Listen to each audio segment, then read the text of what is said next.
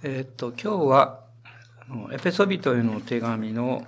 第4章、4章の17節から24節まで、4章の17節から24節までを、まず一緒にお読みしたいと思います。17節からです。はい。そこで私は主にあって言明し、厳かに進めます。もはや違法人が虚しい心で歩んでいるように歩んではなりません。彼らはその知性において暗くなり、彼らのうちにある無知と堅くなな心とのゆえに、神の命から遠く離れています。道徳的に無感覚となった彼らは、公職に身を委ねて、あらゆる不潔な行いを貪るようになっています。しかし、あなた方はキリストのことをこのようには学びませんでした。ただし、本当にあなた方がキリストに聞き、キリストにあって教えられているのならばです。まさしく真理はイエスにあるのですから。その教えとは、あなた方の以前の生活について言うならば、人を欺く情欲によって滅びていく古い人を脱ぎ捨てるべきこと。また、あなた方が心の霊において新しくされ、真理に基づく義と誠意をもって、神に型取り作り出された新しい人を見に切るべきことでした。アメンまあ、この4章の中に、えまず前半に神様からの召し、え証明という言葉があの出てきました。えそして、7節からこの16節の中には、その、えー、メシに、に委ねられている使命、まあそれは、キリストの体なる教会を立て上げていくということ。で、神様からの証明には、賜物というものがいつもついてきます。で、そして、その証明を、証明の道の中で、えその賜物が用いられる領域というのが職務だと思いますね。ですから、証明と職務と賜物、そしてその結果、働きというのが出てくるわけです。だからそれぞれ、えー、みんな、あの、神様からの召しがあって、えー、そして自分が、まあ、願うことでない場合も多いんですけども、あの、いろんな状況の中から、それぞれの職務、責任ですね、役割というものが委ねられていきます。でも、それに私たちが献身していくときに、実はその人の中に与えられている、まあ、隠れている賜物というか、そういうものが、まあ、真に発揮されていくわけです。で、賜物も目に見える賜物と目に見えない賜物があります。つまり、その人々が、あの、初めからですね、あなたはこういう賜物がありますね、ということを、まあ、認知できる賜物と、その人が主に仕えていって初めて、あ、こういう賜物があったのかということを本人もですね、改めて知っていくというか、まあ、そういうあの面もあるわけですね。で、まあ、その結果、証明と職務と賜物というのが一つになってですね、えー、神の働きというものが、まあ、展開されていくわけです。えー、そして、えー、そのようなあの、教会を立ち上げていくということの中において、突然この17節からですね、24節において、えー、生徒たちの個人生活の清潔ということ。まあ、ホーリネスってよく言いますけどね、清い生活ということについて、パウロは言及しているわけです。まあ、おそれはこういうふうに理解できると思いますね。えー、どんな素晴らしい建物も、材料が悪ければすぐに壊れてしまう。ですから、キリストにあって、教会が建て上げられていくんですけども、その建物の一つ一つ、ペテロ書では生ける石とこう書かれていますけど、その生ける石が神の前に清潔、いわゆる性別されていく必要があるということを教えられるわけです。で、この17節から19節の中には、違法人のように歩んではなりませんというふうに書かれています。で、この17節から24節まで私はですね、まあ一つの言葉が、えー、すぐに目に留まったんです。それは、真理はイエスにある。ね、真理はイエスにある。というふうに21節に出てくるんですけども、で、そのような、その真理はイエスにあるっていうのですね、あの、イエスご自身、そこに目を留めようということだと思うんですね。で、その中で、え17節から19節の中で、違法人のように歩んではなりませんということを、まあ、パウロははっきり語っていくわけです。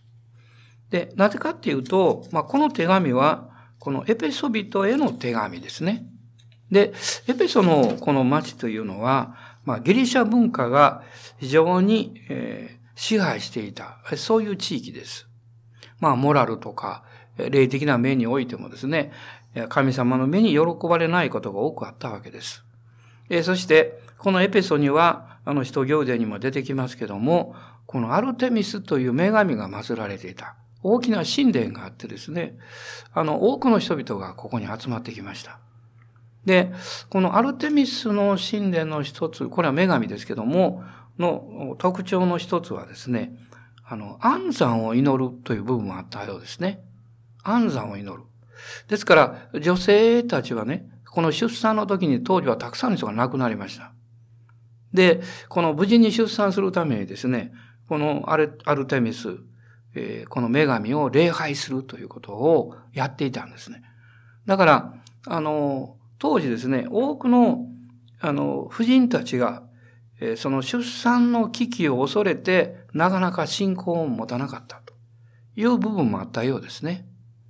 まあ、パウロは、えー、そういうことを込めて、あの、その書簡の中でね、あの、女はこう産むことによって救われるという言葉があります。で、これはなかなかこう、つまずきのあるような解釈がよく生まれるんですけども、それはあの、イエス様を信じる救いのことを言ってるわけじゃなくて、その出産において、この偶像を礼拝しなくっても、本当の神様を礼拝すれば守られるんだと。あの、無事に出産できるんだということを実は、えパウロは伝えているんですね。まあそういういろんなこう背景の中で、えやはり、え生活、まあ文化というかね、そういうことの中で、え違法人のように、えクリスチャンになってもそこにこう習って入っていってしまうという誘惑というのがたくさんあったわけです。で、この17節の中に、えー、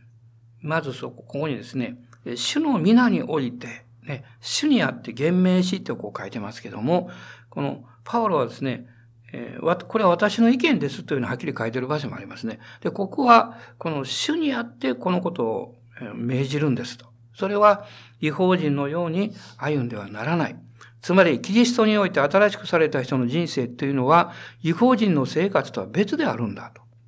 で、違法人社会の中にある歩き方を彼はここで、えー、虚しい心でと言っています。虚しい心。まあこれは新約聖書の中に何箇所か出てくるんですけども、まあ第一ペテロの一章の18節をあの読みたいと思います。第一ペテロの一章の十八節ご承知のように、あなた方が先祖から伝わった虚しい生き方からあがない出されたのは、銀や金のような朽ちるものにはよらず。虚しい生き方。まあこれは、えー、身のない生き方とも訳せます。身がない。そういう人生。そういうところから離れたんだと。で、その後二つのことが18節、19節に出てくるんですけども、一つは、その神の命から遠く離れている。で、虚しい生き方っていうのは、神の命から遠く離れている。その結果、知性が暗くなり、無知であり、堅くなな心を持って生きるようになると言ってるんですね。ですから、私が福音を語り、あるいは、え普通のこう生活の中でですね、えー、心が固くなになる、えー、そういう状況というものを目にすることが多いんですけど、やはりそれは神様の命から離れているから。まり神様の命の恵みに近づけば近づくほど人は柔らかい心を持つと言えると思いますね。そして真理についての知識を持つことができる。19節には道徳的に無感覚となったと言っています。その結果、公職に身を委ねて、不潔な行いを 貪るように なっていますと。まあ、こういうことをパウロが書いてるということはですね、やはりエペソの教会の中に、え、こういう問題というのが現実にあったからだと思いますね。まあ、それは二つのことが大きく言えると思います。一つは、えーこの17節にあったように、イエス・キリストを信じて新しく生まれ変わった生き方というものが、この世とは分離された生き方であるということをえ、しっかりと体験していないということ。で、もう一つは、あの、神様の御心に従う素晴らしさというものを十分体験していないために、この世の考え方や生き方に翻弄されてしまう。ね、私たちが例えば、あの、良くないことを見て、それをしちゃいけない、いけないっていうぐらい言ってもですね、それはなかなか人が変わることは難しいと思います。でも、その生き方よりも、この生き方の方がはるかに素晴らしいよという内容が分かればですね、私たちは良い方を選んでいけるわけです。つまり私たちが選ぶということは、私たちの心、私たちの愛がそこにあるということを表しているからですね。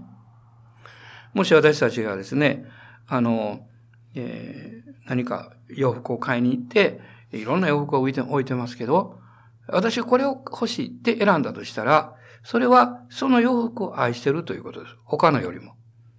ですから、実は私たちがこう選択していく生き方というのは、まさに内側にある自分の、え、好み、あるいは愛情、そういうものがですね、関わっているということがわかります。だから、イエス・キリストご自身を知って、イエス様の素晴らしさを体験すれば、私たちの心、愛情はおのずとそっちの方に向いていくわけです。20節と20から22節の中に、ここにはキリストの教え、真理はイエスにあるというふうにパウロは語りましたけど、そしてその教えとはどういうものか。ねえー、この真理はイエスにある。えー、それは彼のうちに形をなし、人格化している。そういうこの意味だそうですね。この後に出てきます、この教えの内容なんですけども、真理はイエスにあるというこの21節の言葉の意味ですね。それはイエス・キリストのうちに形をなし人格化している。で、この際人の手紙の2章の9節の中にそういう内容の言葉が出てきます。え2章の9節、どうぞ。キリストのうちにこそ、神の満ち満ちたご性質が形をとって宿っています。で、まあ、この最初の学びの中でも、え見ましたけども、まあ、コロサイの教会、そしてその地域エペソの教会も影響を受けていましたけど、このグノーシス的なですね、そういう間違った思想、考え方というものが、え当時力をこの振るい始めていたんですね。で、そういう、あの、その当時の、あの、哲学もそうですけども、まあ、それは、あの、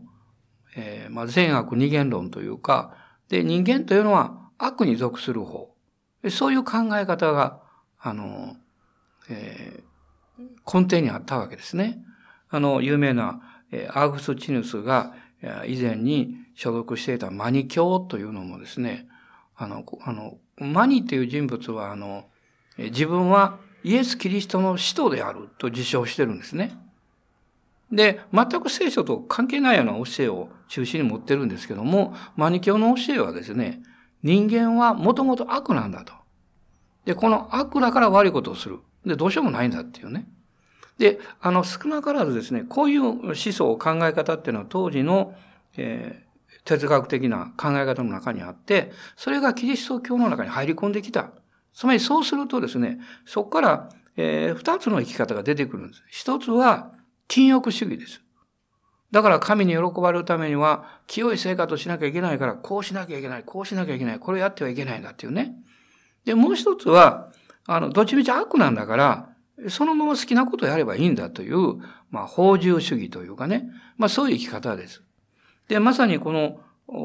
エペソ書の4章のえー、22節でパウロが言っている、えー、あるいはまあ19節にもありましたけども、あなた方の以前の生活について言うならば、でパウロはここであの書いてますね。人を欺く情欲によって滅びていく古い人を脱ぎ捨てるべきこと。ここにですね、えー、人を欺くというふうに書かれています。これ真理を知らない。だから騙されているんだと。えいうことを彼は語っているわけですね。で、このイエス様の真理がイエスにあるということを私たちが知っていく。つまり、その教えですね。その内容というものを体験していく中で、もう一度21節に戻りますけど、パウロは二つの大切なことを言っています。一つは、キリストに聞き。もう一つは、キリストにあって教えられ。という言葉ですね。聞くというのは、御言葉です。やはり言葉には力があります。ヤコブ書の中にも、あの、死と命はこの下にあるって書いてますけど、言葉ですね。キリストの生きる言葉に触れることによって私たちは真理に目覚めていく。そして、真理の御霊に教えられることによって、神に喜ばれる生き方の中に、生活の中に私たちは迎え入れられるんだということです。で、そのような導きの中で、キリストの教えですね。え、それは、え、まとめて言うならばですね、この22節に、え、出てきますけども、滅びていく古い人を脱ぎ捨てるべきこと。滅びていく古い人を脱ぎ捨てること。で、ローマ人の手紙の6章の6節を、開きたいと思います。6章の6節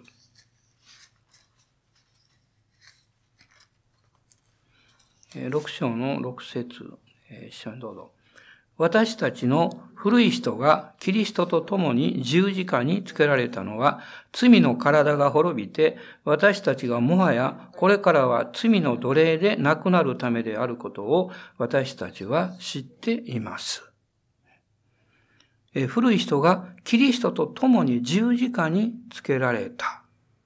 私たちの古い人を脱ぎ捨てる場所は、キリストの十字架しかないということです。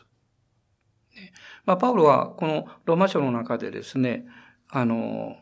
えー、この一つのこう例話を挙げてるんですけども、その妻は夫の死によって自由にされる、解放されるという例を挙げてますね。ねえー、でも、夫は生きているならば逆に妻が死ぬこと。つまりその妻というのはですね、私たちの古き人、生き方を表しています。で、夫は立法を表しています。ですから、その立法は死なないですね。なくならないです。だから、その立法につながれている私たちが十字架につけられて、え死ぬ、え死というものを通るときに解放される。そのことを、ここから同時に考えさせられるわけです。ですから4章のこの後のですね、23節から24節23、24を見ていくと、ここにはまず23節に、心の霊において新しくされ、と書かれています。つまりこれは新創造されることですね。イエス・キリストによって新しく生まれ変わること。で、新しく生まれ変わった私の霊的存在者が同時に新しくされていく必要がある。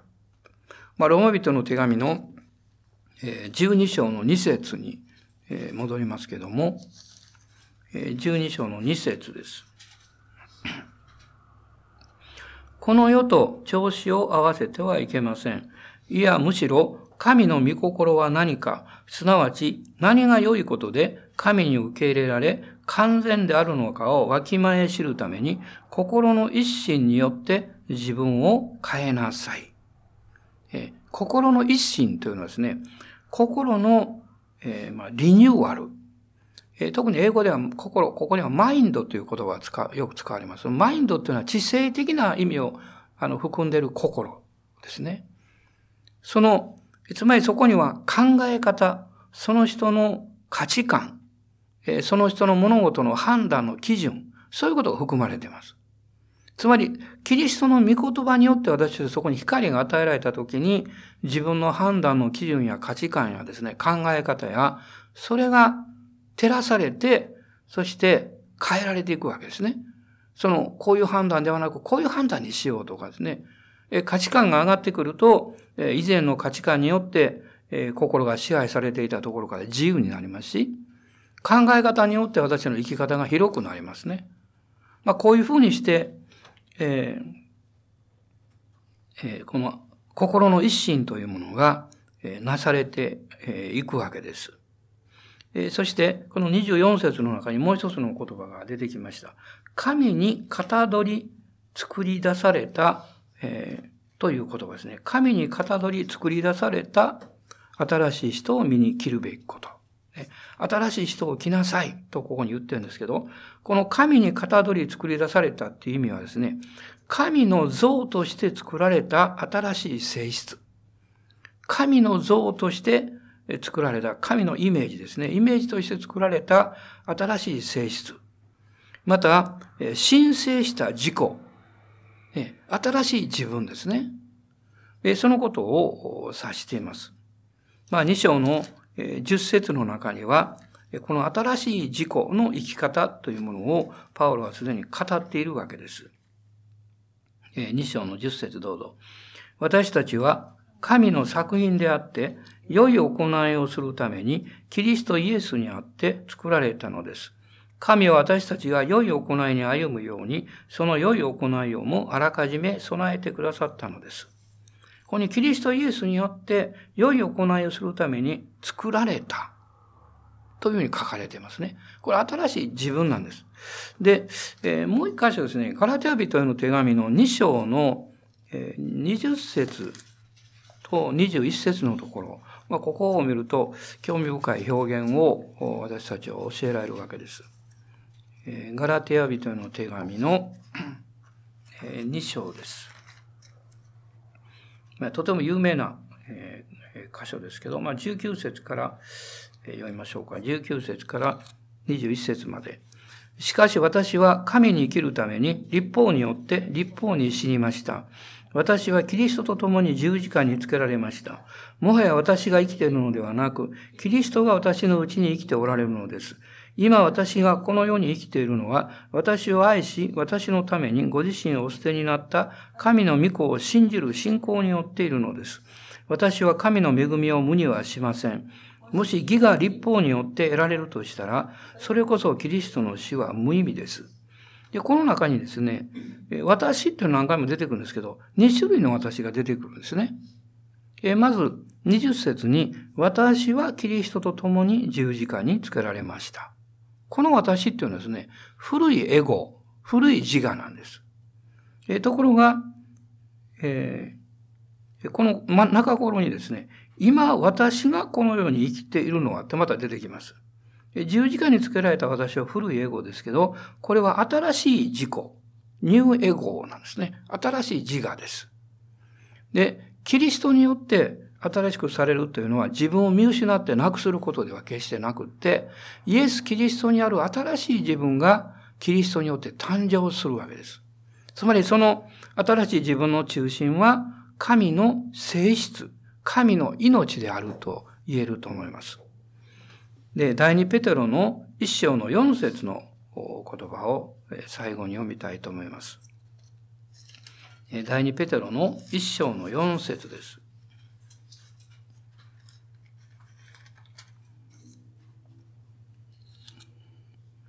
その栄光と徳によって、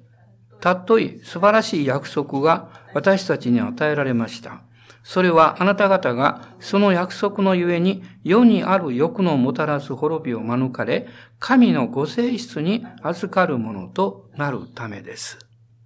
その神のご性質に預かるもの、つまりそれは神のご性質のある部分、そういう命を私たちが受けているということを表しているわけですね。えーえー、悪いものが清いものと一緒になることはできないです。ね、ですから、神様の命に預かっていくということは、神の命のご性質を私たちもキリストによって新しく生まれ変わることによって受けているんだと。で、大事なことはですね、そのように自分が生まれ変わって新しくされているんだという、えー、まあ、自覚というか、それを認めていく。そしてそちらの方を神様の恵みと精霊の働きによって絶えず選び取っていくという生き方ですね。この新しい命というのは、私たちの歩むべく方向というものを照らしてくださるし、また、内側からこの囁くようにですね、導いて教えてくれます。そちらの方を選び取っていく。まあおそらく今日皆さんがこの祈り会に来る時にもですね、えやはり朝は体が疲れてる時もあるでしょうし、寒いですからね、今日はどうしようかなとね、思う気持ちもあったかもわかりませんね。でも、もう一つの声に従って、ここに来られたわけでしょう。あるいは今中継で、この、モーニングプレアウェブに参加されている方もそうだと思うんですね。えー、参加しようという、その声に従ったわけです。それは、新しい、えー、エゴなんですね。新しいあなたの声、性質であるわけです。え、それじゃあ、お祈りしましょう。一緒に祈りたいと思います。ハレルヤ、イエス様、感謝します。あなたの皆をあめます。アーメン、アーメン。主よ、この月も、このモーニングプレアウェーブありがとうございます。私たちは祈りの多くの課題を持ってますけど、あなたの皆によって信じ宣言します。あなたの勝利を感謝します。また、キリストの体である教会を立て上げていく上からの恵みと油注ぎを豊かに与えてください。イエス様の皆によってお祈りします。アーメン。